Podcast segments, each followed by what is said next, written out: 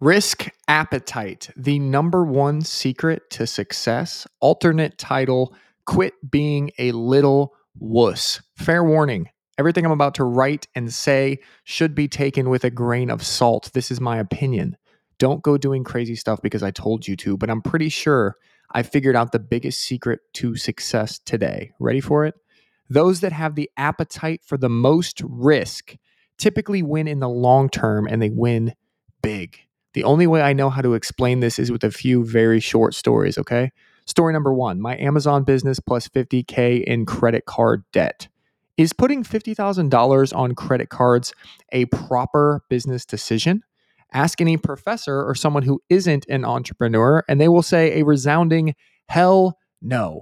But ask someone who's been through the fire and come out on the other side, you might get a different answer. That's honestly how I started my first Amazon business. I didn't have any money. I was fresh out of college with a horrible, horrible $27,000 per year job. How was I supposed to order inventory for an Amazon business? I had no money. Well, luckily, there's this thing called credit. I don't know if you've heard of it or not, but the world runs on it. And I might be a psychopath, but honestly, I thought to myself, who gives a shit? If this fails, I'm broke, just like I am now. If it doesn't fail, I get to leave this miserable cubicle. So I literally said F it and I put it all on credit cards. And it was the best decision I've ever made. Story number two quitting my job. Want the very honest truth? I didn't quit, I got fired. Here's how it went down. I walked into my boss's office. She said, Kale, we need to talk. Not the best words you want to hear from your boss. She showed me a YouTube video that I had made talking about Amazon and told me it was a conflict of interest to be a business consultant and help people sell on Amazon on the side. I guess it probably was. She basically gave me an ultimatum shut down, shut down the YouTube channel or be fired. I said, I kid you not. This is what I said. Should I pack up now or later? Maybe I'm a psycho. Maybe I just am not wired like most people. But this was never even a question for me. Now let's get something straight here, okay? Nine University wasn't even a thing at the time. All we had was Amazon. It was profitable, but we still had some credit card debt, right? Because I put 50K on credit cards. By quitting my job, I was literally putting it all out there. It was make it work, make it work better, or literally have no way to pay my debt and go bankrupt. And I gladly took that risk without even thinking about it for more than two seconds. It wasn't even an option for me. Now, before I tell any more stories, what do these two stories have in common? Number one, a fuck it attitude. I'm sorry for the language, but there's no other way to describe it. The best entrepreneurs I know all got to that fuck it moment. It's that point in your life where even if you completely bombed, even if this entrepreneur, entrepreneurial venture lands you in heavy debt, you still don't give a shit. How could you? Your situation is already so crappy, going bankrupt won't make it any crappier. You'll just have to keep working that same crappy job, the one that you're working right now. Who cares? Honestly, I think this is what really holds people back from greatness. They have too much to lose. Those that have nothing to lose are dangerous. Number two, a supreme confidence in oneself to figure it out. Maybe I sound crazy. Maybe I am. Eh, but the reason I wasn't worried about racking up $50,000 in debt or quitting my job way too soon, it's because I knew myself. I knew that literally the only way to stop me is to kill me, bury me six feet in the ground, and put a big, heavy headstone over it so I can't crawl back out. I'm serious. I truly believe that deep down that I am a beast. And if I push and if push comes to shove, I will make it no matter what. I think all entrepreneurs believe that to some level which is what allows them to make that jump because no mis- make no mistake it is a jump and your risk tolerance needs to be through the roof. I guess it's summarized as yes, we see the risks, we just don't care because we know that even in our worst case scenario, we will find a way to twist it to our favor.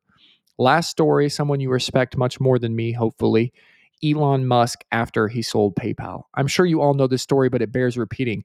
Elon sold PayPal. His proceeds from the sale were $180 million. Just let that sink in. What if you had $180 million? Well, Elon immediately put 100 million of that into SpaceX, 70 million of that into Tesla, and, uh, and 10 million into Solar City, his three companies. He had to borrow money for rent. Holy shit.